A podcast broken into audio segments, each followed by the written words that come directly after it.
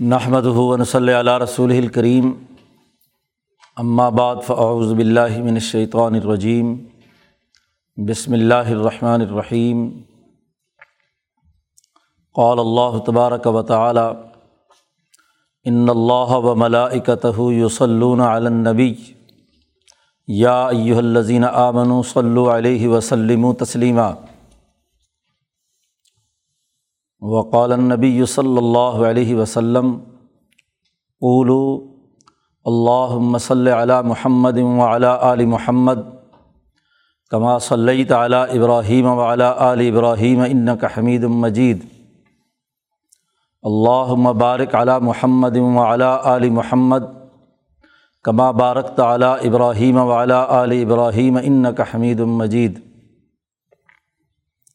صدق اللہ مولان العظیم و صدق رسول النبی الکریم۔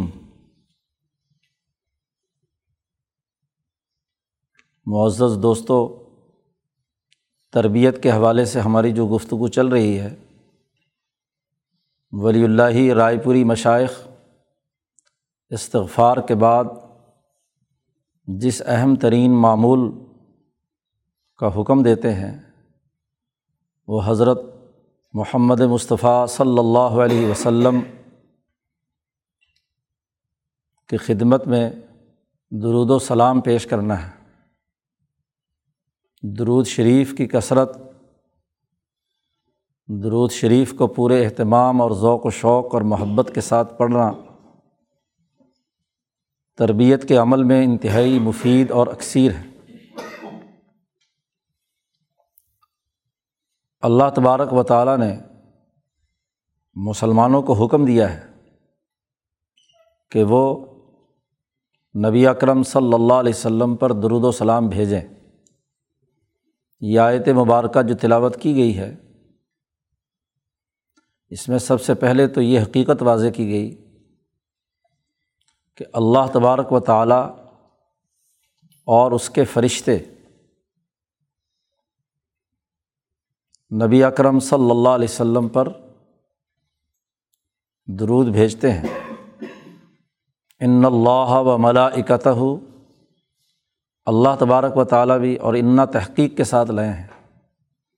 حقیقت یہ ہے، کائنات کی ایک بنیادی حقیقت ہے کہ اللہ تبارک و تعالیٰ اور اس کے تمام فرشتے،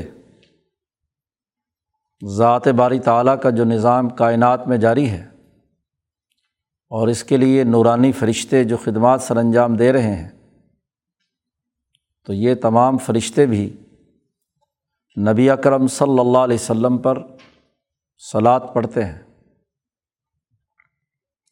جب اللہ اور اس کے فرشتے نبی اکرم صلی اللہ علیہ و پر درود و سلام پڑھتے ہیں، تو اللہ نے مسلمانوں کو براہ راست حکم دیا ہے۔ یا ایہل الزین آمنو اے ایمان والو، تم بھی رسول اللہ صلی اللہ علیہ و پر سلاد پڑھو۔ یوسلون علنبی نبی اکرم صلی اللہ علیہ و پر صلاۃ و سلام پڑھنے کا، درود شریف پڑھنے کا حکم دیا گیا ہے تمام مسلمانوں کو۔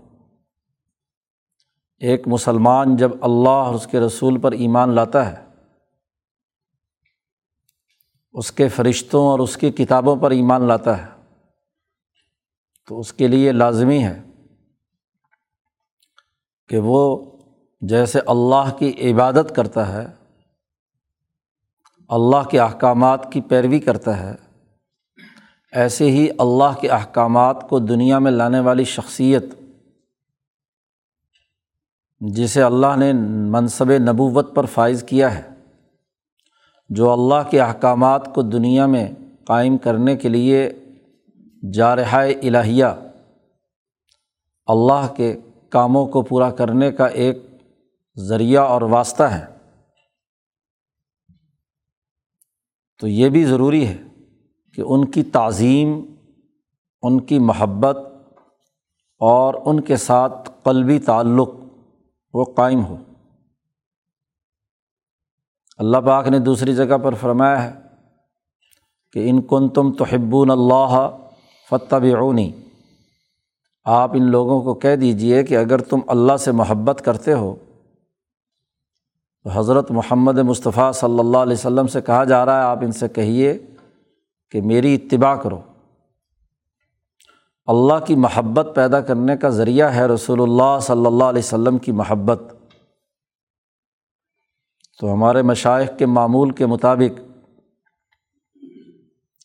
عشاء کی نماز کے بعد سونے سے پہلے اپنے ذہن کو باقی تمام تر خیالات اور دنیا کی محبتوں سے الگ کر کے خالصتاً حضور اقدس صلی اللہ علیہ وسلم کی محبت، چاہت اور عشق رکھتے ہوئے نبی اکرم صلی اللہ علیہ وسلم پر درود شریف پڑھے۔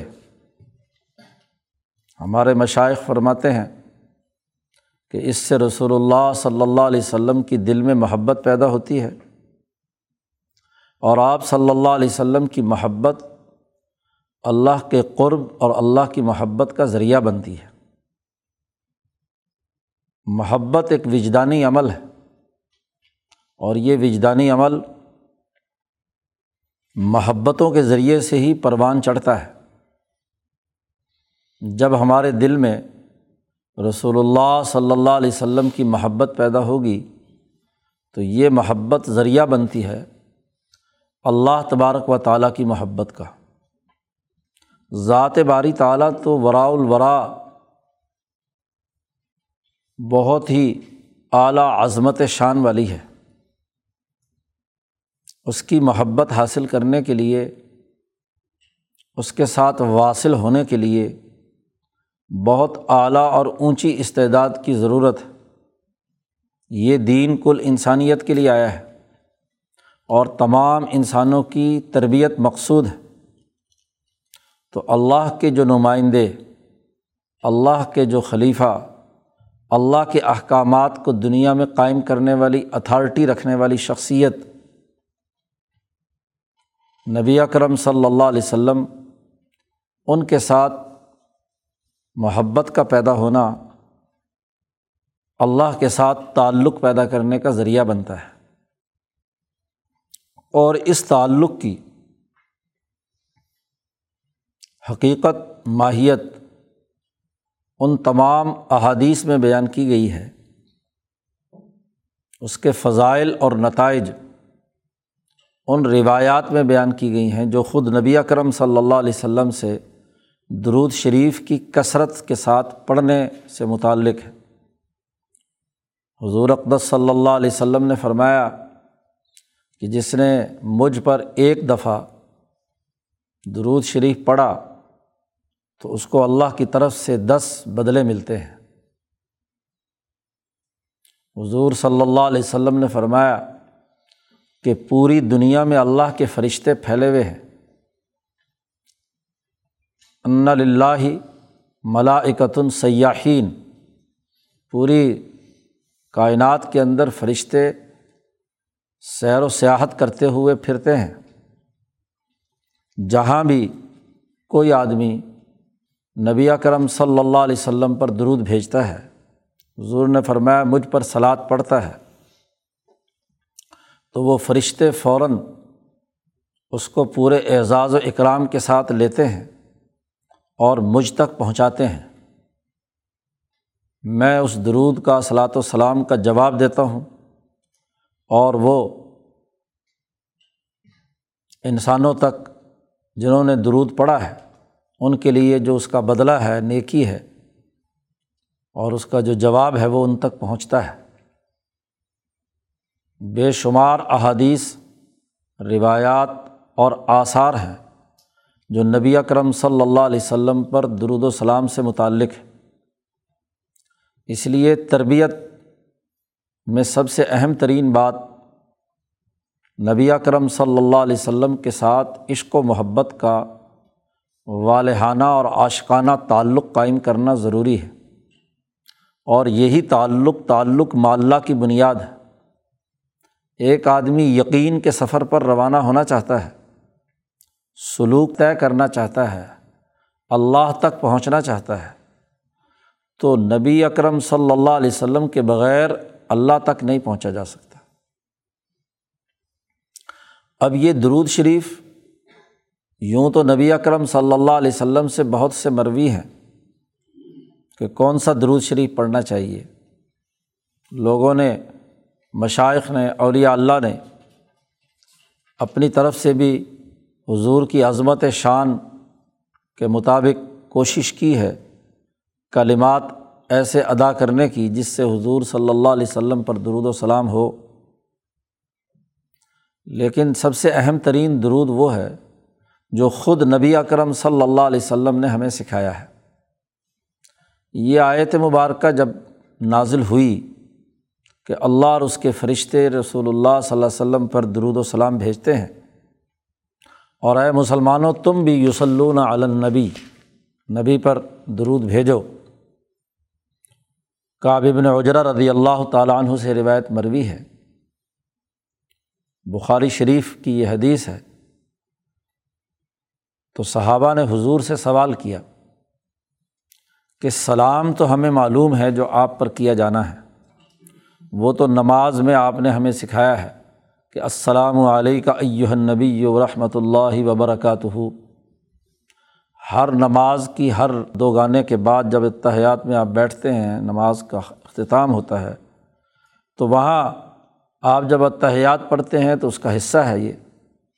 تو وہاں آپ نے ہمیں سکھا دیا کہ السلام علیکہ ایہ نبی و رحمۃ اللہ وبرکاتہ گویا کہ نماز کی تکمیل بھی اس کے بغیر نہیں ہوتی۔ کہ رسول اللہ صلی اللہ علیہ وسلم پر سلام بھیجا جائے اور اللہ کی برکات نبی اکرم صلی اللہ علیہ وسلم کے لیے ثابت نہ کی جائیں۔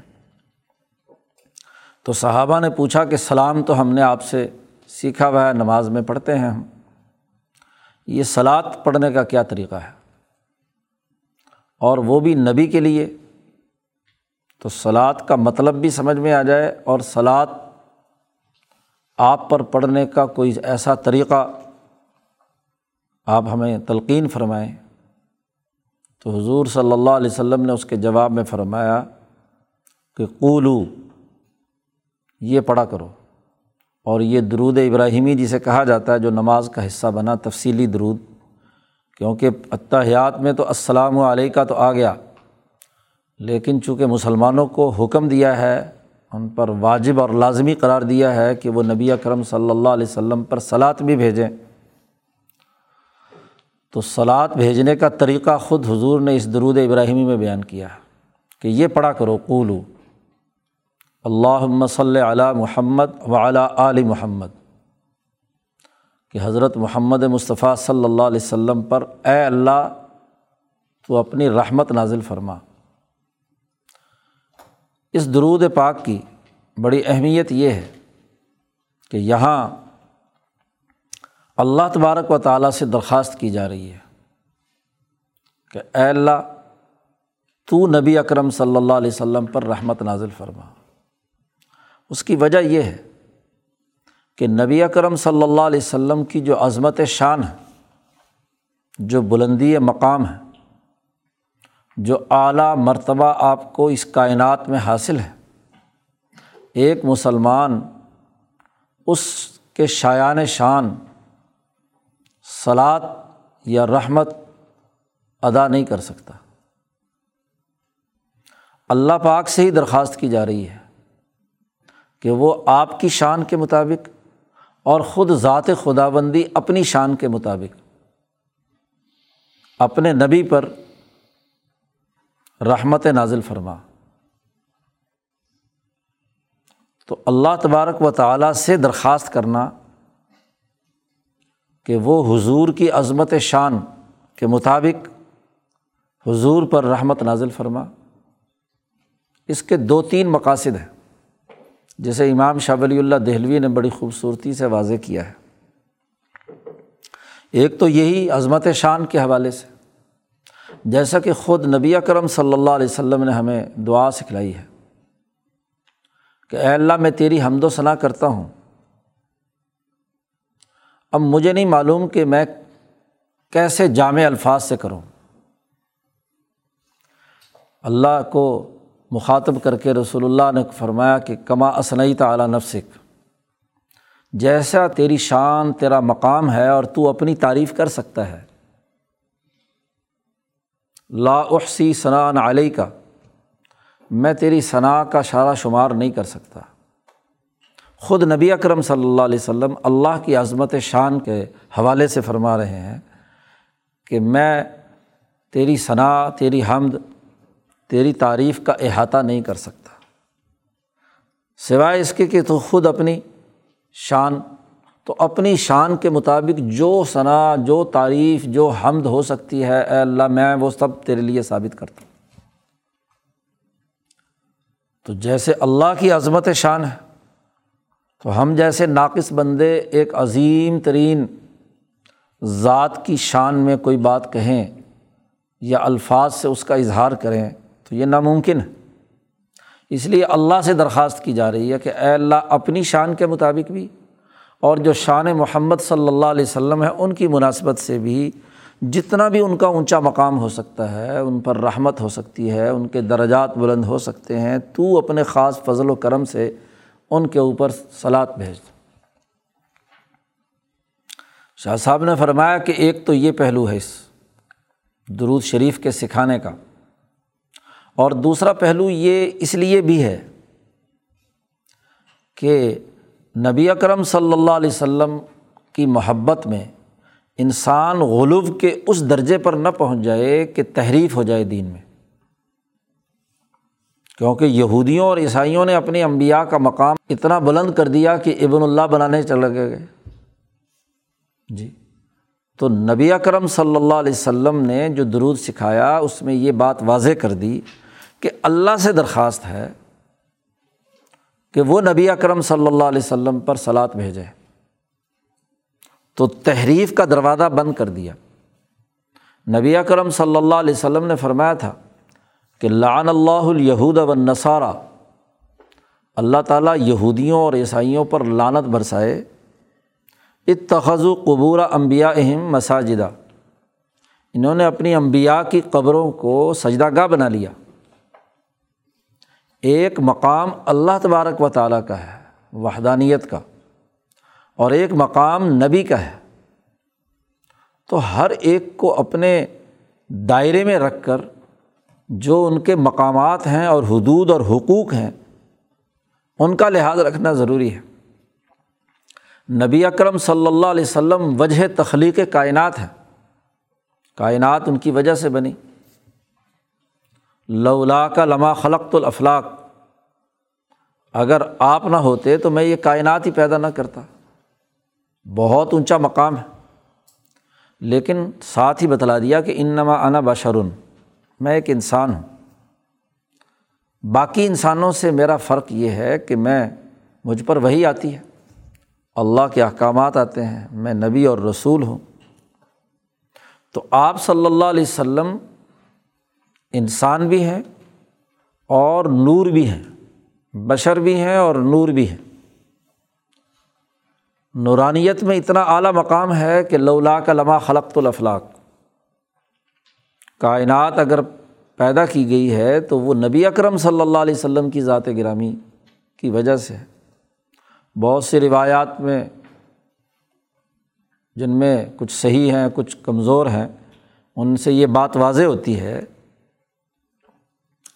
کہ نبی اکرم صلی اللہ علیہ و پر درود شریف کے حکم سے متعلق عالم علیہ السلام سے بھی کہا گیا کہ آپ نبی اکرم صلی اللہ علیہ وسلم پر درود و سلام بھیجیں۔ گویا کہ آپ صلی اللہ علیہ وسلم کا مقام بلند شروع آدمیت سے ہی شروع ہو جاتا ہے اور اس پر شاہ صاحب نے ایک پوری تمصیل بیان کی ہے سطاعت میں کہ اصل دنیا میں حضور صلی اللہ علیہ وسلم کی ذات گرامی کو مبعوث کرنا تھا اور اس کے لیے ایک تفصیلی نقطۂ حبیہ کے ارتقاء کی پوری تفصیل کہ وہ جو نقطۂ نورانی دنیا میں آپ صلی اللہ علیہ وسلم کی ذات گرامی کی صورت میں جس نے روشنی پھیلائی ہے، وہ وجہ تخلیق کائنات بنا ہے۔ تو آپ صلی اللہ علیہ وسلم کی شان بہت بلند تر ہے۔ مخلوقات میں سب سے افضل، انسانوں میں سب سے بڑے انسان اکبر امبیا میں سب سے بڑے امام الانبیاء۔ لیکن وہ خدا کے درجے پر نہیں ہے۔ انسان اندھی عقیدت میں جب نبی یا رسول کو خدا بنا لیتا ہے، تو اسی سے دین میں تحریف پیدا ہوتی ہے۔ تو شاہ صاحب فرماتے ہیں کہ یہ راستہ بھی خود نبی کرم صلی اللہ علیہ وسلم نے یہ درود شریف سکھا کر بتلا دیا کہ ایک مسلمان صدق دل سے اللہ سے دعا مانگے کہ اے اللہ تو حضور کی شایان شان، حضور کی عظمت شان کی مناسبت سے ان پر رحمت نازل فرما۔ مقام محمود جو حضور کا بہت اونچا ترین مقام ہے، جو دنیا میں کسی کو نہیں، حشر کے میدان میں، قیامت میں، جنت میں کسی کو نہیں ملے گا، وہ حضور اقدس صلی اللہ علیہ وسلم کے لیے ہے۔ تو اس مقام محمود کے لیے گویا کہ دعا ہو رہی ہے کہ اے اللہ انہیں بلند ترین مقام پر اپنی رحمت، اپنی عنایت اور اپنی ترقیات نصیب فرما۔ شاہ صاحب اس کی وضاحت میں ایک اور حقیقت بھی واضح کرتے ہیں کہ انسانوں کی تعلیم و تربیت کے حوالے سے نبی کرم صلی اللہ علیہ وسلم نے فرمایا کہ تعرض الا نفحات اللہ۔ تم متوجہ ہو اللہ کی جو رحمت کی ہوائیں چلتی ہیں، جو سہانا موسم جس میں ٹھنڈی ہوائیں آتی ہیں، جو آدمی بڑا کھل کر سانس لیتا ہے، باہر سے توانائی جسم میں لیتا ہے، ایسے ہی جو اللہ کی نفحات آتی ہیں، روحانی ہوائیں چلتی ہیں، ان کی طرف متوجہ ہوا کرو۔ ان نفحات اللہ میں امام شاہ ولی اللہ دہلوی فرماتے ہیں، یہ ہے کہ بندہ تجلیات کے انوار کی طرف متوجہ ہو اور جو شاعر اللہ ہیں، ان کی طرف متوجہ ہو۔ تجلیات کے انوار کا مرکز اور منبع تو حضیرت القدس اور مالا اعلیٰ ہے۔ اور شاعر کا مرکز اس دنیا میں اللہ نے جن کو خاص اپنے کام کے لیے منتخب کر لیا، مقامات ہوں یا افراد ہوں، وہ شاعر اللہ میں سے ہے اور شاعر اللہ کی تفصیل پہلے ہم ایک خطبے میں کر چکے ہیں کہ شاعر اللہ میں قرآن حکیم، کعبۃ اللہ اور نبی کرم صلی اللہ علیہ وسلم کی ذات گرامی اور آپ صلی اللہ علیہ وسلم نے جو عمل کر کے دکھایا، جو فرشتے کر رہے ہیں، وہ سلاد نماز۔ تو چار بنیادی شاعر ہے اور ان چاروں شاعر میں جو مرکزی شاعر میں سے جو مرکزی حیثیت رکھنے والا ہے، وہ خود نبی اکرم صلی اللہ علیہ وسلم کی ذات گرامی ہے۔ کیونکہ قرآن حکیم بھی آپ کی ذات گرامی پر اترا ہے۔ آپ کے قل پر نازل ہوا ہے۔ اس کا تجلی اور شاعر بننا آپ کی ذات کے ساتھ تعلق رکھتا ہے۔ ایسے ہی نماز کا جو طریقہ ہے، وہ نماز کا طریقہ، وہ بھی نبی اکرم صلی اللہ علیہ وسلم نے امت کو سکھایا ہے اور امت سے کہا کہ سلو کمار آئی تمونی وسلی ویسے نماز پڑھو جیسے تم نے مجھے نماز پڑھتے دیکھا ہے۔ اور کعبۃ اللہ مرکز ہے۔ ایک قطع عرض ہے۔ اور ہر قطع عرض یا مکان کے لیے ایک مکین چاہیے۔ اور اس کا اصل مکین نبی ہوتا ہے۔ نبی اکرم صلی اللہ علیہ وسلم ہے۔ کیونکہ کعبۃ اللہ کی اہمیت ہمت انسانیت سے متعلق ہے۔ جیسا کہ حج کے بیان میں ہم نے گفتگو میں واضح کیا تھا کہ امام شاہ ولی اللہ دہلوی نے فرمایا کہ کعبہ اور اس کے ارد گرد کعبہ بنانے والوں سے لے کر اب تک کے امبیا کی ہمتیں پوری فضا میں موجود ہیں۔ اس کے ذریعے سے ہی انوارات اور تجلیات یہاں پر آ رہے ہیں۔ کعبہ پر نازل ہو رہے ہیں۔ یہی وجہ ہے کہ عمر فاروق جیسے جلیل القدر خلیفہ صوفیہ کے سربراہ۔ وہ فرماتے ہیں، طواف کرتے ہوئے حجر اسود کو مخاطب کر کے کہ اے پتھر، اگر میں نے اپنے نبی محبوب کو تجھے بوسہ دیتے ہوئے نہ دیکھا ہوتا، تو تو تو ایک پتھر ہے، میں تجھے کبھی بوسا نہ دیتا۔ تجھے میں بوسا اس لیے دیتا ہوں کہ میرے پیارے حضرت محمد مصطفیٰ صلی اللہ علیہ وسلم نے تجھے بوسا دیا ہے۔ اور اس پتھر کی عمارت کا طواف بھی میں اس لیے کرتا ہوں کہ یہاں حضرت محمد مصطفیٰ صلی اللہ علیہ وسلم نے تیرے گرد والہانہ طواف کیا ہے۔ تو دراصل تمام شاعر میں بنیادی حیثیت نبی کرم صلی اللہ علیہ وسلم کی ذات گرامی کی ہے۔ اور پھر امبیائے سابقین سمیت خود نبی کرم صلی اللہ علیہ وسلم کی ذات گرامی اور جتنے کمال حاصل کرنے والے انسان ہیں، ان تمام کا تعلق مالا اعلیٰ کے اس اجتماع سے ہے، جہاں اونچے درجے کے انسان مقربین بارگاہ الہی اور مقربین بارگاہ الہی فرشتے وہ وہاں موجود ہیں۔ ان تمام کی ایک ذمہ داری عائد کی گئی ہے کہ وہ انسانیت کے لیے دعا کرتے ہیں، لوگوں کے لیے مغفرت کرتے ہیں۔ یست فرون لمن فل عرض تو جو کامل ترین اشخاص مالا اعلیٰ کے نمائندے ہیں، اس کا حصہ ہے مقربین بارگاہ الہی ہے وہ اللہ کی جود و سخا کے حاصل کرنے کا واسطہ اور ذریعہ ہے اور ان تمام واسطوں میں سب سے اونچا ترین واسطہ وہ حضرت محمد مصطفیٰ صلی اللہ علیہ وسلم کا ہے۔ کیونکہ وہاں جتنے بھی امبیا بھی موجود ہیں، تو ان امبیا کے سربراہ آپ صلی اللہ علیہ وسلم ہیں، آپ امام الانبیاء ہیں۔ تمام فرشتے بھی آپ صلی اللہ علیہ وسلم کے ساتھ وابستہ ہیں۔ آپ کے دین کے غالب کرنے، آپ کے احکامات اور شریعت کو دنیا میں نافذ کرنے کے لیے آپ کے ممد و معاون رہے ہیں۔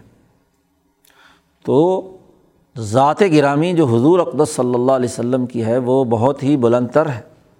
شاعر اللہ میں اہم ترین اور مرکزی شاعر میں سے ہے اس لیے ایک مسلمان کو حکم دیا گیا کہ وہ اللہ کی ان انوارات اور تجلیات میں سے بالخصوص حضرت محمد مصطفیٰ صلی اللہ علیہ وسلم کی روح سے اپنا ربط اور تعلق پیدا کرے۔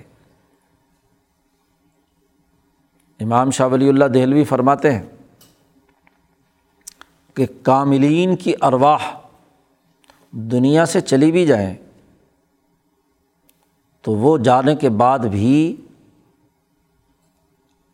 انسانیت کی طرف متوجہ ہوتی ہیں، کیونکہ مالا اعلیٰ کا حصہ ہے اور مالا اعلیٰ نے تمام اس قرۂۂ عرض پر موجود معاملات اور امور کے فیصلے کرنے ہیں۔ اب امبیا علیہم السلام کی بالخصوص اور نبی اکرم صلی اللہ علیہ وسلم کی اخص الخصوص، وہ فرماتے ہیں دنیا سے جانے کے بعد ان کی ارواہ مقدسہ ان کی روح۔ وہ دراصل ذات باری تارہ کے استغراق میں ہوتی ہیں۔ جی وہاں ان کی توجہ، اپنی تمام تر طاقتوں اور قوتوں کے ساتھ اللہ کے حضور میں وہ ہر دم قائم رہتے ہیں۔ کہ اللہ کی طرف سے کون سا حکم آئے؟ اللہ کی طرف سے جو ذمہ داریاں عائد ہوں، ان کو پورا کرنے کے لیے وہ ہر لمحے ان کی ارواح ذات باری تعلیٰ کی طرف مشغول ہوتی ہیں۔ تطل الجبروت کی اعلیٰ ترین کیفیت ہوتی ہے۔ دنیا میں تو جب تک کاملین رہتے ہیں، تو انہیں انسانوں کی تربیت کے لیے اپنے جسمانی تقاضوں کو متوجہ رکھنا پڑتا ہے انسانوں کی ہدایت اور تربیت کے لیے۔ جب یہ جسمانی دائرہ ختم ہو جاتا ہے یا وہ جو محدود جسم کا ایک پنجرا ہوتا ہے وہ ختم ہو جاتا ہے یا اس سے روح جدا ہو جاتی ہے، تو وہ روح جو ہے اوپر جا کر ایک ایسے وسیع میدان اور دائرے میں داخل ہوتی ہے کہ جہاں ہر لمحے وہ تطل الجبروت کرتے ہیں۔ ذات باری تعلیٰ ذات و صفات کے اندر منہمک ہوتے ہیں۔ اب ہوتا کیا ہے؟ کہ نبی اکرم صلی اللہ علیہ وسلم نے فرمایا کہ جب مجھ پر کوئی آدمی درود و سلام بھیجتا ہے اور درود بھیجتا ہے پوری توجہ سے اعظم سے، ارادے سے، محض حلق سے اوپر رسمی طور پر صرف گنتی پورے کرنے کے لیے نہیں، وہ انسان اپنی تمام ہمتوں کو جمع کرتا ہے، اپنے قلب اپنی عقل اور اپنے نفس کے تمام قوتوں کو متوجہ کر کے حضرت محمد مصطفیٰ صلی اللہ علیہ وسلم کی طرف متوجہ ہو کر صلاۃ و سلام پڑھتا ہے۔ تو اس بندے کی یہ توجہ اور اس کا شاہ صاحب فرماتے ہیں، جب تعلق قائم ہوتا ہے حضور اقدس صلی اللہ علیہ وسلم کی روح مقدسہ سے تو آپ صلی اللہ علیہ وسلم اس کا جواب عنایت فرماتے ہیں، اس کی طرف توجہ منعطف کرتے ہیں۔ اور یہ توجہ کا منعطف ہونا بہت سے انوارات اور تعلقات اور ترقیات کا ذریعہ بنتا ہے۔ ایسی ارواہ مقدسہ اور بالخصوص نبی اکرم صلی اللہ علیہ وسلم کے سامنے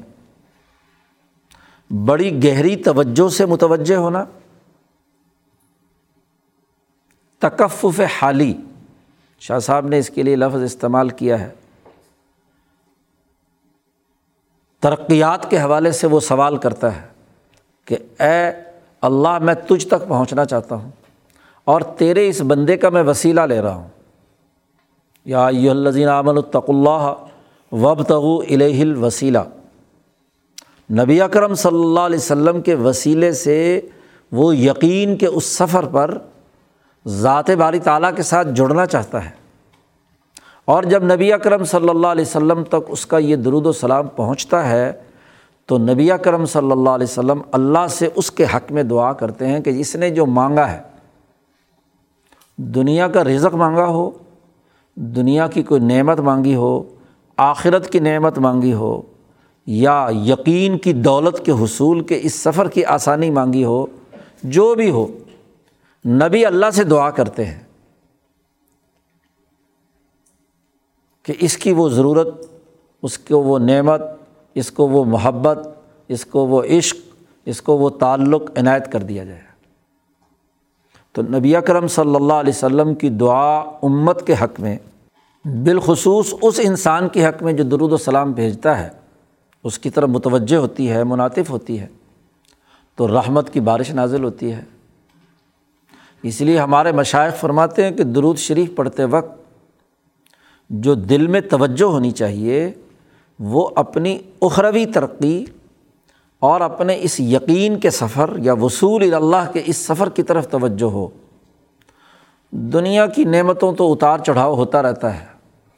جب آدمی ذات باری تعلیٰ سے سچا تعلق قائم کر لیتا ہے اور اس کے احکامات کے مطابق دنیا میں اپنے ارتفاقات اور اعمال کرتا ہے تو ضرور دنیا کی نعمتیں بھی ملتی ہیں۔ لیکن اصل توجہ، دین پر عمل کرنے، دین کو غالب کرنے، دین کا اجتماعی نظام بنانے، شاعر اللہ کا سسٹم بنانے، نبی جس سے خوش ہیں، جن کاموں سے ان کا عملی نظام بنانے، اور نبی جن کاموں سے ناراض ہیں اور اس پر آپ نے غصے کا اظہار کیا ہے لانت کا آپ نے تذکرہ کیا ہے، سود خوری ہے، جھوٹ ہے، بدیانتی ہے، اس کا نظام توڑنے، اس نیت کے ساتھ درست شریف پڑھا جائے۔ تو اس سے نبی کرم صلی اللہ علیہ و کی محبت اور عشق پیدا ہوتا ہے کہ جب آپ نے اپنے آپ کو سرنڈر کر کے نبی کے احکامات اور نبی کی محبت میں فنا کر لیا اب جو محبوب کو پسند نہیں ہے تو آپ کو بھی پسند نہیں ہونا چاہیے۔ اور جو اسے پسند ہے وہ آپ کو پسند ہونا چاہیے۔ محبت کا تقاضا تو یہی ہے۔ اب ایک طرف تو محبت رسول کا دعویٰ ہو اور دوسری طرف وہ تمام کام کیے جائیں جو خود نبی اکرم صلی اللہ علیہ وسلم نے جن کی ممانعت کی ہے۔ تو محبت کیسی ہے؟ تو تضاد کی بات ہے۔ یہ تو حقیقت کے منافی بات ہے۔ تو درود شریف کے پڑھنے کے وقت آپ صلی اللہ علیہ وسلم کی محبت میں اس چیز کو پیش نظر رکھنا بھی لازمی اور ضروری ہے کہ جو کچھ حضرت محمد مصطفیٰ صلی اللہ علیہ وسلم نے ہمیں حکم دیا، ما آتا کم الرسول فخو اللہ نے کہہ دیا کہ جو تمہیں رسول نے کرنے کا حکم دیا ہے، اس کو مضبوطی سے پکڑ لو۔ اور ومان حاک ہو رسول اللہ صلی اللہ علیہ وسلم جس سے روک دیں، اس سے رک جاؤ۔ اس سے باز آ جاؤ۔ تو یہ ترقی درجات کا ذریعہ بنتا ہے، اللہ کی محبت کا ذریعہ بنتا ہے۔ اب اس درود شریف میں نبی کرم صلی اللہ علیہ وسلم نے یہ بھی فرمایا کہ اللہ صلی علی محمدن وعلیٰ علی محمدن۔ کیونکہ نبی اکرم صلی اللہ علیہ وسلم نے دنیا میں جتنے بھی کام کیے ہیں، وہ اجتماعیت کے تناظر میں کیے ہیں۔ ان کی ایک جماعت محمد الرسول اللہ ولدین معاہ اشدا والفار رحماء بین تو اپنی جماعت کی اجتماعی طاقت سے آپ صلی اللہ علیہ وسلم نے اپنے مقاصد نبوت اور مقاصد بیست کی تکمیل کی ہے۔ تو اس لیے حضور صلی اللہ علیہ وسلم نے جو درود سکھایا، اس میں تو ایک تو یہ کہ خود ذات محمد صلی اللہ علیہ وسلم پر درود پڑھا جائے سلاد پڑھی جائے، رحمتوں کی دعا اللہ سے کی جائے۔ اور اسی کے ساتھ حضور نے فرمایا، آل محمد۔ آل محمد میں صلی اللہ علیہ وسلم میں آپ صلی اللہ علیہ وسلم کے جو اہل بیت ازواج متحرات ہیں، صاحبزادیاں ہیں، نواسے ہیں، یا جن کو حضور نے اپنی چادر کے نیچے لے کر کہا کہ ہاؤلائی اہل بئی تھی یہ میرے گھر والے ہیں، اہل بیت۔ ہیں یعنی نصبی رشتے سے تعلق رکھنے والے آئمہ اہل بیت، وہ بھی اس آل کے مطلب اور مفہوم میں شامل ہے اور آل کے مطلب اور مفہوم میں وہ روحانی اولاد جنہوں نے حضور صلی اللہ علیہ وسلم کا مشن آپ کے مقاصد اور اہداف کو پورا کرنے کے لیے جد وجہد اور کاوشیں کی، جن میں سب سے اعلیٰ مقام حضرت ابو بکر صدیق، حضرت عمر فاروق، حضرت عثمان غنی، ان تمام کا اعلیٰ ترین مقام تھا۔ تو ان مقامات رکھنے والے جو بھی آپ کی جماعت جس نے آپ صلی اللہ علیہ وسلم کی حیات مبارکہ میں آپ کے دین کے غلبے کے لیے کام کیا اور آپ کے بعد کے اب تک کے پورے تسلسل میں، یاد رکھیے، آل محمد میں وہ تمام ہیں جو محمد صلی اللہ علیہ وسلم سے عشق رکھتے ہیں۔ عاشقین ہیں، اولیاء اللہ ہے اور خاص طور پر یہ آدمی جو اس وقت درود شریف پڑھ رہا ہے، اس تک یہ دین براہ راست اللہ تبارک و تعالیٰ سے یہ نبی سے نہیں پہنچا۔ اس تک پہنچنے کا ذریعہ ایک جماعت رہی ہے اور جماعت کا ایک تسلسل رہا ہے۔ مشائق کا ایک سلسلہ رہا ہے جو دین کے غلبے کے لیے نبی اکرم صلی اللہ علیہ وسلم کے مشن کا نظام قائم کرنے کے لیے، آپ کی جد وجہد کو آگے بڑھانے کے لیے کردار ادا کرتے رہے چودہ سو سال سے۔ تو جہاں آپ نے توبہ کے بعد معمولات سیکھے، ان کی تلقین حاصل کی۔ تو مشائق جب تلقین کرتے ہیں درود شریف کی، تو حضور کی نیابت میں کرتے ہیں۔ جیسے حضور صلی اللہ علیہ وسلم نے استغفار سکھایا اور کہا کہ توبو اللہ اللہ کی طرف رجوع کرو، اس لیے کہ میں توبہ کرتا ہوں سو مرتبہ۔ ایسے ہی حضور نے ہمیں درود سکھایا۔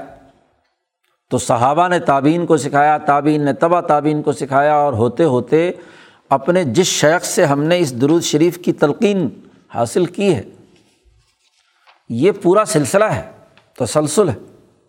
جب حضور نے فرمایا کہ محمد صلی اللہ علیہ وسلم پر درود ہو اور آل محمد پر ہو، تو یہ جو درمیان کے واسطہ جن کے ذریعے سے آپ تک یہ بات پہنچی ہے، حضور کا تعارف پہنچا ہے حضور کے ساتھ تعلق پیدا ہو رہا ہے تو حضور نے فرمایا کہ ان تمام پر بھی سلاد بھیجو۔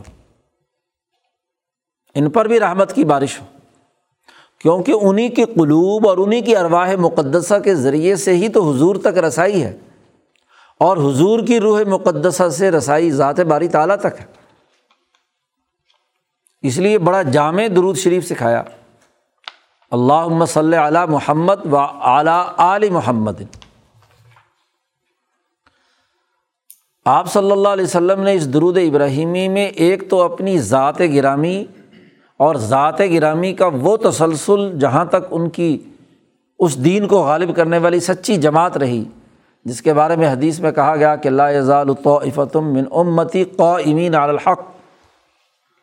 اس تمام کو شامل کر لیا۔ جب آدمی یہ درود شریف پڑھتا ہے تو ان تمام کو شامل کرتا ہے۔ یہ نیت ہونی چاہیے۔ کہ آل محمد میں آپ صلی اللہ علیہ وسلم کی جماعت، صحابہ تعبین تبا تعبین اولیاء اللہ، علماء ربائنین مشائق جن کے واسطے سے یہ بات ہم تک پہنچی ہے، یہ روایت ہم تک پہنچی ہے۔ خواب و محدثین ہوں، مفسرین ہوں فقہا ہوں ہاں جی مشائق ہوں، اولیاء اللہ ہوں۔ تو جب آدمی ان کی نیت کرتا ہے تو ایک جماعت کا حصہ بنتا ہے۔ یہ فرد اپنی انفرادیت ختم کر کے اس اجتماعیت کا حصہ بنتا ہے جو نبی کے دین کو غالب کرنے کے لیے دنیا میں کام کر رہی ہے۔ پھر یہی نہیں، نبی اکرم صلی اللہ علیہ وسلم نے اسی کے ساتھ اگلا اضافہ بھی کیا کہ سلاد علن نبی میں صرف ذات نبی ہی نہیں، آل محمد بھی۔ اور پھر فرمایا، کما صلیتا علی ابراہیمہ والا آل ابراہیمہ جیسا کہ تو نے رحمت نازل کی تھیں ابراہیم پر اور آل ابراہیم پر۔ اب قرآن حکیم کی آیت میں تو کہا گیا تھا کہ یوسلون نبی اور اسی تناظر میں صحابہ کا سوال تھا کہ نبی پر سلاد کیسے پڑھیں۔ اب نبی اکرم صلی اللہ علیہ وسلم جو جملہ ان کو اس کے جواب میں فرما رہے ہیں، وہ نہ صرف اپنی ذات بلکہ اپنی جماعت کو بھی ساتھ شامل کر لیا۔ آل محمد کو بھی شامل کر لیا۔ اور پھر یہ کہ یہ آپ صلی اللہ علیہ وسلم کی ذات گرامی اور آپ کی جماعت تسلسل ہے۔ ابراہیم علیہ السلام کی ملت کا، ملت ابراہیمیہ حنیفیہ کا تسلسل ہے۔ اس لیے کہ خود نبی اکرم صلی اللہ علیہ وسلم سے کہا جا رہا ہے کہ اتبع ملت ابراہیم حنیفہ، کہ آپ ملت ابراہیمیہ حنیفیہ کی اتباع کریں۔ مسلمانوں سے کہا جا رہا ہے کہ فتب ملت ابراہیم حنیفہ کہ تم سب ملت ابراہیمیہ حنیفیہ کی اتباع کرو۔ تو ابراہیم علیہ السلام نے جو ملت کے بنیادی اثاثی اصول اصول البر، اور وہ تمام ممنوعات جن کو اصول الاسم کے طور پر متعین کر دیا، جو اس ملت کے بنیادی خواص اور بنیادی اثاثی اصول ہے حضرت محمد مصطفیٰ صلی اللہ علیہ وسلم نے تو ان اصولوں کا بین الاقوامی نفاذ کیا ہے، خلافت قبرا کے درجے کا۔ آپ صلی اللہ علیہ وسلم نے اس ملت کے مطابق دین بنایا ہے۔ دو اصطلاحات قرآن استعمال کرتا ہے، ایک ملت کی اور ایک دین کی۔ ملت تو ابراہیم علیہ السلام کی ہے۔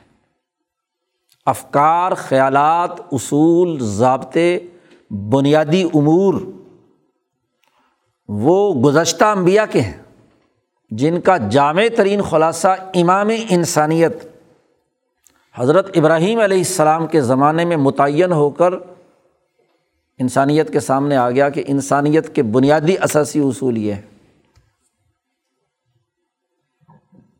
جسے ملت ابراہیمیہ بھی کہا گیا۔ حنیفیہ بھی کہا گیا۔ اب ان اصولوں پر موسا علیہ السلام کے زمانے میں نظام بنا، وہ دین موسوی ہے، وہ ادین ہے۔ دین سسٹم کو کہتے ہیں، عملی نظام۔ ملت، بنیادی اقدار اور بنیادی اثاثی اصولوں پر مشتمل ہوتی ہے۔ اس ملت کا عملی اظہار یا عملی نظام موسا علیہ السلام کے زمانے میں ہوا، تو وہ دین موسوی ہے۔ پھر اس کا عملی اظہار داود علیہ السلام کے زمانے میں ہوا، دین داودی ہے۔ پھر اس کا عملی نظام عیسیٰ علیہ السلام کے زمانے میں ہوا، وہ دین عیسوی ہے۔ اور آج انہیں ملت ملت کے اساسی اصولوں کا عملی نظام حضرت محمد مصطفیٰ صلی اللہ علیہ وسلم نے قائم کیا، یہ دین محمدی ہے۔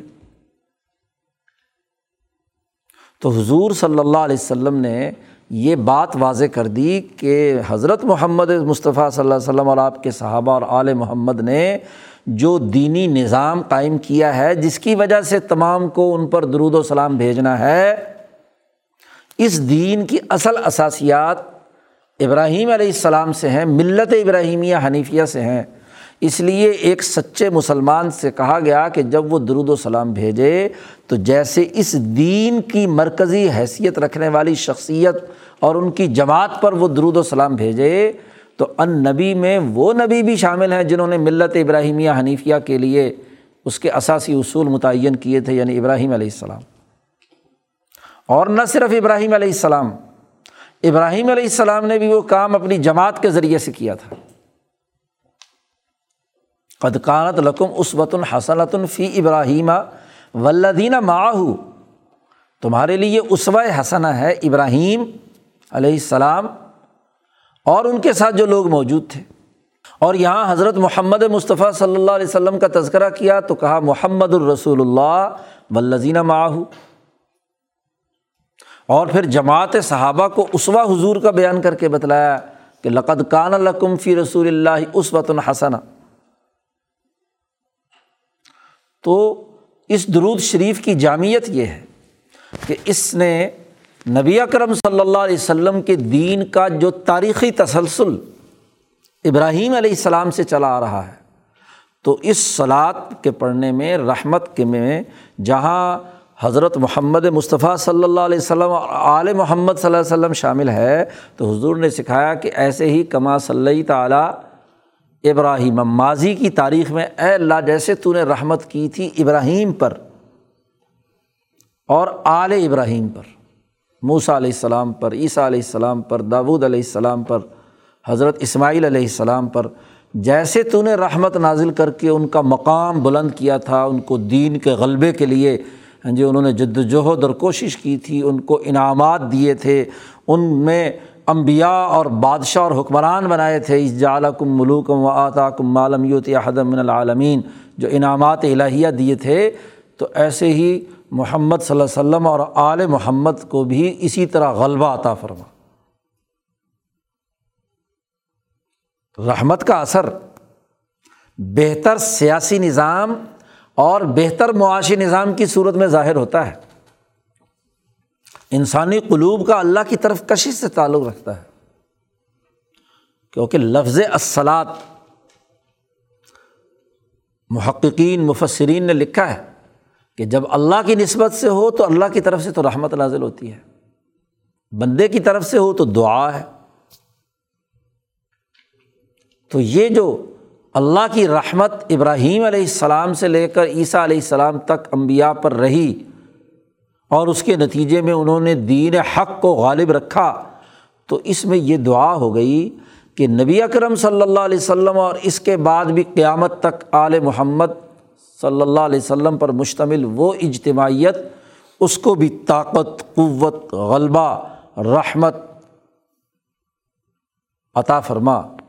تو ایک بندہ جب اتنی بڑی جامع دعا مانگتا ہے، ملت ابراہیمیہ حنیفیہ جس کے ذیل میں دین محمدی الجادت القویمت المحمدیہ، جو نبی کرم صلی اللہ علیہ وسلم نے قومی اور بین الاقوامی نظام بنایا اور جس جماعت کی اجتماعی طاقت نے بنایا، اس پوری جماعت کے لیے آپ وہ بندہ درود شریف پڑھ رہا ہے، درود السلام بھیج رہا ہے۔ بلکہ پچھلے چودہ سو سال میں جن جن لوگوں نے جس جس شعبے میں دین کے غلبے کے لیے کردار ادا کیا محدثین نے حدیث جمع کی تفقع اور بصیرت پیدا کی، اس کا نظام قائم کرنے کی جد وجہد تعلیم و تدریس کا کام کیا۔ فقہ نے فقہ اور قانون سازی کے ذریعے سے، عادل حکمرانوں نے عدل و انصاف کے ذریعے سے صوفیہ نے انسانی ارواح کو ترقی دینے کے لیے، جو غلبے کے لیے کردار ادا کیا، ان تمام کی اجتماعی کاوش، شریعت، طریقت اور سیاست کے در، تمام شعبوں کے تمام آل محمد۔ اس کو آپ نے شامل کر لیا۔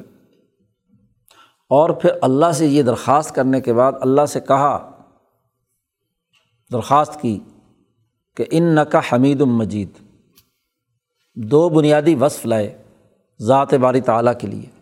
حمید بھی ہے اور مجید بھی ہے۔ بزرگی بھی بہت اونچے درجے کی ہے۔ جی گویا کہ جو بات صورت فاتحہ کے حوالے سے اللہ پاک نے خود ارشاد فرمائی۔ اس حدیث میں جس میں اللہ تبارک و تعالیٰ نے فرمایا کہ قسم تو صلاح بینی و بین آبدی میں نے اسلات کو اپنے اور اپنے بندے کے درمیان تقسیم کر دیا۔ تو جب بندہ الحمد للہ رب العالمین کہتا ہے تو حمیدنی آبدی میرے بندے نے میری حمد و ثنا بیان کی۔ اور جب وہ آگے مالک یوم الدین اور ایا کا نابد و ایا کا نستعین پڑھتا ہے تو مجدنی آبدی اس نے میری تمجید اور بزرگی بیان کی۔ تو مجید کے وصف سے مجدہ نہیں ہے اور حمد و ثناء کی تعریف کے طور میں حمیدہ نہیں ہے۔ تو کہا ان کا حمیدم مجید۔ گویا کہ درود و سلام ایک ایسی جامع دعا بنا دی کہ جو اس اجتماعی تسلسل کے ساتھ اس سالق کو جوڑتی ہے، جو امبیا علیہم السلام کے سلسلہ نبوت میں ابراہیم علیہ السلام سے لے کر حضرت محمد مصطفیٰ صلی اللہ علیہ وسلم تک اور نبی اکرم صلی اللہ علیہ وسلم سے لے کر اس سالق کے شیخ تک، جو بھی دین کے غلبے کے لیے جماعت کام کرتی رہی، اس پوری اجتماعیت کو اس درود و سلام میں شامل کر لیا۔ دیکھو، آیت قرآن کی تشریح میں، حالانکہ آیت میں تو کہا تھا یوسلون علنبیس یا صلی علیہ وسلم تسلیمہ لیکن ذات گرامی کی رحمت اور شفقت، رحمت اللعالمینی کی حیثیت اور مقام کہ آپ نے اس جامع درود شریف میں اپنی آل، اپنی جماعت، اپنی اجتماعیت، اپنے پورے تسلسل کو کیا ہے، ساتھ شامل کر لیا، تاکہ اس کا نظریہ درست ہو۔ اس کی سوچ جامع بنے۔ وہ اس پوری اجتماعیت کے ساتھ وابستہ ہو، اس مشن سے وابستہ ہو جو ملت ابراہیمیہ حنیفیہ کے اثاثی اصولوں اور اس سسٹم سے وابستہ ہو جو نبی اکرم صلی اللہ علیہ وسلم نے ان اصول البر بلاسم کو عمل میں لانے کے لیے قومی اور بین الاقوامی نظام کی صورت میں قائم کیا۔ تو جب ایک انسان صدق دل سے حضور کی محبت اور چاہت کے ساتھ یہ درود شریف پڑھتا ہے، تو اسے ملت کے اثاثی اصولوں اور دین کے بنیادی نظام کے ساتھ ایک تعلق قائم ہو جاتا ہے۔ اور انسان کی کامیابی، اس کی معاشرے کی ترقی کے لیے دونوں چیزیں ضروری ہیں۔ اصول بھی ضروری ہیں اور اس کا سسٹم بھی ضروری ہے۔ یہ بات بہت اچھی طرح سے سمجھ لینی چاہیے۔ آج کل بہت سے ذائقین جی تجدد پھیلانے والے ملت ابراہیمیہ حنیفیہ کا تذکرہ کرتے ہیں کہ جی وہ چند اصول تھے، دس اصول فطرت تھے۔ ابراہیم علیہ السلام کی ملت کی اتباع کا حضور کو حکم دیا گیا۔ بس اصل وہ اصول ہے اور ان اصولوں کی بھی خود ساختہ قط و برید ادھر ادھر سے کر لیتے ہیں۔ اور دین کا انکار کر دیتے ہیں۔ دین کا بطور سسٹم کے انکار کر دیتے ہیں۔ کہ جی وہ کچھ اقدار ہیں، کچھ اصول ہیں، وہ آفاقی اصول ہیں۔ وہ یہودی بھی مانتے ہیں، عیسائی بھی مانتے ہیں، انسان بھی مانتے ہیں، تمام دنیا مانتی ہے۔ تو بس اسی کا نام دین ہے۔ حالانکہ انہیں فرق اور امتیاز سمجھنا چاہیے کہ ایک دین ہے ایک ملت ہے، دین ایک سسٹم ہے۔ نبی اکرم صلی اللہ علیہ وسلم نے ان اصول پر ایک عملی سسٹم بنایا۔ اس لیے اس کو بطور سسٹم کے پیش نظر رکھنا اور ماننا ضروری ہے۔ وہ حکم نظام کے حوالے سے ہے۔ اور آپ کی بیست چونکہ بین الاقوامی حکومت قائم کرنے کے تناظر میں ارتفاق رابع کے حوالے سے، تو جو بین الاقوامی حکومت یا قومی حکومت، ریاستی حکومت جو آڈر کرے تو کیا وہ ماننے والے نہیں ہوتے؟ آپ جس ریاست میں رہتے ہیں، اس کے احکامات مانتے ہیں۔ جس حکومت یا جس بین الاقوامی نظام میں رہ رہے ہوتے ہیں، اس کی تمام ہدایات پر عمل کرتے ہیں۔ تو جو دین حضرت محمد مصطفیٰ صلی اللہ علیہ وسلم لے کر آئے درود شریف کے ذریعے سے اس سسٹم اور نظام پر اعتماد پیدا کرنا ہے۔ ورنہ حلق سے اوپر تو وہ درود بھیجے، سلام بھی پڑھے، جھوم جھوم کر عاشقانہ کلام بھی پڑھے، لیکن وہ حلق سے نیچے اتر کر دل پر اثر انداز نہ ہو اور دین کی غیرت، دین کی عظمت، اس کے غلبے کے لیے جد وجہد اور کوشش اس کا نظام قائم کرنے کے لیے اجتماعی کردار ادا کرنے کی سوچ اور شعور وہ نہ ہو۔ تو یہ کیسا درود ہے؟ اور یاد رکھیے کہ اگر قرآن حکیم کی آیات منافق پڑے صرف حلق سے اوپر، اس کے دل پر کوئی اثر نہیں کرتا، وہ تو کلام الہی ہے۔ اور یہ درود شریف حضور نے سکھایا ہے۔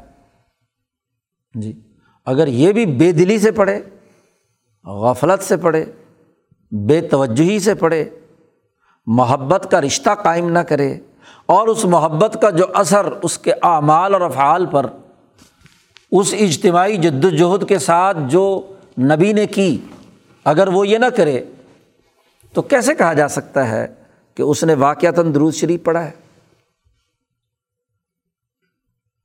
اب جیسے خوش الحانی سے قرآن حکیم کی تلاوت پوری تجوید و قرأت بہت ہی زیادہ ہاں جی خوبصورتی پیدا کرنے والے جو صفات تجوید میں بیان کیے گئے ہیں، اس کی طرف تو بڑی توجہ ہو کہ غنہ کہاں نکالنا ہے؟ ہاں جی شد کہاں پڑھنی ہے؟ ادغام کہاں کرنا ہے؟ اشمام کہاں کرنا ہے؟ ان پر تو پورا زور ہو۔ لیکن اس کلام الہی کی معنویت، فرائض، ذمہ داریاں، اجتماعی تقاضے وہ غائب ہو جائیں۔ تو ایسی قرأت حلق سے اوپر اوپر ہے۔ آج کی ایک اور خرابی یہ بھی ہے کہ نعت رسول مقبول صلی اللہ علیہ وسلم یا درود و سلام کی محفلیں منعقد ہوتی ہیں۔ بظاہر بڑا عاشقانہ اور وجد میں آنے والا کلام پڑھا پڑھایا جاتا ہے۔ لیکن عملی زندگی دیکھیے، اجتماعی زندگی، سود خوری وہیں ہے بددیانتی وہیں ہے، جھوٹ کو فروغ وہیں حاصل ہے، ظلم کی سیاست ہے معیشت لوگوں میں غربت اور افلاس پیدا کرنے کی ہے، طاقتور طبقوں کے لیے اعلی کار ہونے کی ہے اور وہ محفل نعت منعقد ہو رہی ہے، درود کثرت سے پڑھا جا رہا ہے اور پھر اس پر انفرادی طور پر درود کی گنتی کی جاتی ہے کہ کتنے لاکھ، کتنے کروڑ، کتنی بار ہم نے یہ درود پڑھ لیا۔ فضائل درود شریف پر رسالے لکھے ہوئے ہیں۔ ہاں جی ہمارا مذہبی طبقہ ہاں جی چاہے وہ کسی بھی فرقے سے تعلق رکھتا ہو، ان فضائل کی بنیاد پر درود شریف کی کثرت کرتا ہے، لیکن کیا اس درود شریف کا اثر نبی اکرم صلی اللہ علیہ وسلم کی محبت اور تعلق سے نبی کے دین کو غالب کرنے کے تناظر میں نکل رہا ہے؟ نہیں۔ تو اس کا مطلب یہ کہ یہ حلق سے اوپر محض رسم جس سے عشق ہوتا ہے، تو اپنے محبوب کی تو ہر ادا کی نقل کی جاتی ہے۔ یہاں تو حضور کے بیان کیے ہوئے فرائض پر عمل نہیں ہو رہا۔ چہ جائے کہ حضور کی سنتوں پر عمل ہو۔ آپ صلی اللہ علیہ وسلم کے جو آداب بیان کیے ہوئے ہیں، ان آداب کا لحاظ رکھا جائے۔ تو عشق و محبت کا ظاہری اظہار تو ہے۔ جی لیکن اس کا دل پر اثر، اس کے نتیجے میں عمل میں تبدیلی، اخلاق کی درستگی تہارت کا، اخبات کا سماہت کا اور عدالت کا جو بنیادی دین کے ہاں جی اخلاق ہیں، اس کا کس حد تک ہمارے اوپر اثر ہے؟ ورنہ تو رسم ہے۔ اور یاد رکھیے، یہ تبھی ہوتا ہے کہ جب رسول اللہ صلی اللہ علیہ وسلم کی شخصیت کا ظاہری بظاہر لوگوں کے سامنے تو رکھ رکھاؤ اور ادب ہو، دل کے اندر نہ ہو۔ دل کا جو ادب ہوتا ہے ان کی تو شاعری اور ہوتی ہے۔ ان کی تو پڑھنے پڑھانے کا انداز اور اسلوب ہی الگ ہوتا ہے۔ وہ تو انسان کے دل کو کھینچ کر آپ صلی اللہ علیہ وسلم کی محبت اور ذات باری تعالیٰ کی محبت میں اتنا مستغرق کر دیتا ہے کہ وہ اس کے لیے جان قربان کرنے کے لیے میدان عمل میں ہوتا ہے۔ یہاں جتنا یہ پڑھنے پڑھانے والے، وظیفے کرنے والے ہیں، اتنے ہی کام چور۔ عمل سے دور بھاگتے ہیں۔ دین کے غلبے کی سوچ موجود نہیں۔ وہ پابندیاں قبول کرنے کے لیے تیار نہیں جو رسول اللہ صلی اللہ علیہ وسلم نے ہم پر عائد کی ہیں، جو احکامات دیے ہیں، جو نظام دیا ہے، اسے قبول کرنے کے لیے تیار نہیں۔ تو رسم سے تو نتیجہ نہیں نکلتا۔ روح محمد صلی اللہ علیہ وسلم سے ربط پیدا کرنے، ان سے سوال کرنے، ان کے سامنے حاضر ہونے اس کے اندر منہمک ہونے کا مقصد نبی کرم صلی اللہ علیہ وسلم کے وجود گرامی نے جو انسانیت کے لیے معیار اور نمونہ پیش کیا ہے، اس نمونے سے سیکھنا اور اسے دنیا میں قائم کرنا ہے۔ تو یقین کے سفر کا مسافر جب وہ درود شریف پڑھے تو اس پوری اجتماعیت کو سامنے رکھے۔ ملت ابراہیمیہ حنیفیہ کے تسلسل کو بھی سمجھے۔ اور نبی اکرم صلی اللہ علیہ وسلم کی دین کی اہمیت کو بھی سمجھے۔ جب ملت کی بات کی جاتی ہے، تو ملت ابراہیمیہ حنیفیہ کی کیا حقیقت اور کیا حیثیت ہے، کیوں اس کی اتباع کا حکم دیا گیا ہے؟ اور اس کے مقابلے میں جو ملتیں ہیں، وہ کون کون سی ہیں؟ جب تک یہ فرق و امتیاز معلوم نہ ہو ملتوں کے درمیان اس وقت تک دراصل درود و سلام کی جامعت سامنے نہیں آ سکتی۔ اسی طرح اس بات کو بھی سمجھنے کی بڑی ضرورت ہے کہ دین محمدی میں اور دین محمدی کے مقابلے میں جتنے نظام ہے حیات ہے خواہ اس دور کا مسق شدہ دین موسوی ہو، دین عیسوی ہو، دین ویدک دھرم کا ہو، دین جو ہے سرمایہ داری کا ہو، سسٹم اور نظام دین الاشتراکیہ ہو جب تک دین محمدی کی عظمت اور محبت اور اس کی اہمیت ان ادیان کے مقابلے میں سامنے نہیں آ رہی، تو وہ درود نبی اکرم صلی اللہ علیہ وسلم کے ساتھ وابستہ کیسے کرے گا؟ ایسے ہی ملتوں کا فرق جب تک سمجھ میں نہیں آئے گا۔ اور آج کے زمانے میں تو بہت ضروری ہے کہ ملت ابراہیمیہ، حنیفیہ اور ان کے مقابلے میں جو ملتیں ہیں، آج وہ کھلا ننگا ناچ ناچ رہی ہیں پوری دنیا انسانیت میں۔ ملت ابراہیمیہ مٹائی جا رہی ہے اور اس کے مقابلے میں دیگر ملتیں جو ہیں، ان کا شیطانی نظام جاہلیت قبرا کی صورت میں پوری انسانیت پر مسلط ہے۔ تو ایک درود پڑھنے والا جو ابراہیم علیہ السلام پر درود سلام بھیج رہا ہے، اسے پتہ تو ہونا چاہیے کہ یہ ملت ابراہیمیہ کیا ہے اور یہ آج کیسے مٹائی جا رہی ہے۔ امام شاہ ولی اللہ دہلوی نے اس کو بھی واضح کیا ہے، ملتوں کی بحث کر کے۔ اور جس نبی پر اور جس دین پر ہم درود و سلام بھیج رہے ہیں، دین کے مقتدا پر، رہبر اور رہنما پر، اس کے دین کے مقابلے میں سسٹم کون کون سے ہیں؟ اور آج اس زوال کے زمانے میں کیسے وہ دین محمدی اور محمدی سسٹم کو الجادت القویمت المحمدیہ کو ختم کرنے کے لیے کردار ادا کر رہے ہیں تو وہ اس کا شعور ہوگا تو اس درود شریف کی قیمت اور قدر معلوم ہوگی۔ اور یہ ان شاء اللہ آئندہ کسی موضوع میں ملتوں کا فرق کہ ملتیں بنتی کیسے ہیں؟ ملتوں کی حقیقت کیا ہے؟ اب تک دنیا میں کتنی ملتیں ہیں؟ اور ان کے ٹکراؤ کی نوعیت کیا ہے؟ ان کے اصولوں میں فرق کیا ہے؟ اس پر ایک مستقل موضوع پہ آگے کسی خطبے میں موقع ملا تو گفتگو کریں گے۔ اور ایسے ہی دین محمدی صلی اللہ علیہ وسلم اور باقی ادیان میں کیا فرق اور امتیاز ہے؟ نظاموں کا موازنہ کر کے دین محمدی کی حقیقت کو سمجھنا تاکہ درود شریف کی جامعت جو ہے وہ سمجھ میں آ جائے اس کو بھی الگ کسی موضوع میں ان شاء اللہ اس پر گفتگو کریں گے۔ تو درود شریف ایک جامع ہے، اس لیے ہمارے مشائق باقی تمام درود شریف کے جو کلمات ہیں، ٹھیک ہیں، اچھے ہیں، ان میں سے بعض خود حضور نے بھی مختصر درود شریف بیان فرمائے ہیں۔ لیکن جو جامع ترین درود، جو صحیح ترین روایات میں، اور جسے نماز کا حصہ بھی اسی لیے بنایا گیا کہ نماز میں وہ ہاں جی اتحیات کے بعد اس درود ابراہیمی کو اپنی عادت بنائے، اور نہیں تو کم از کم نماز کے اندر تو پورے دھیان اور توجہ سے پڑھے۔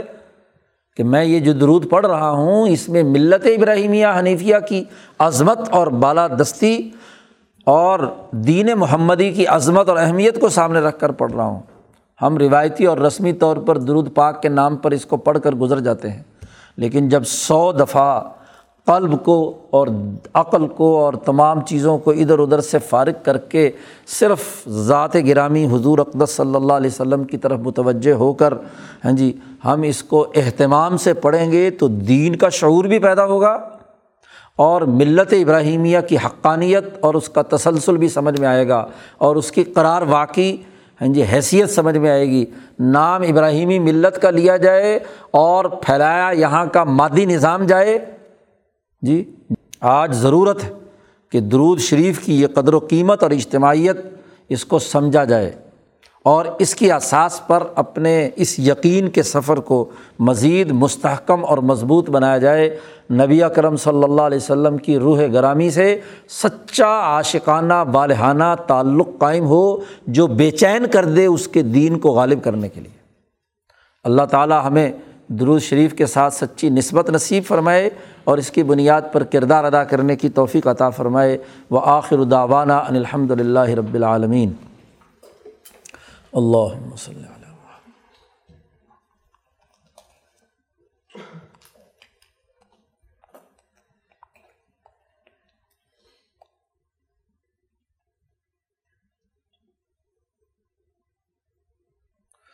اجمعین۔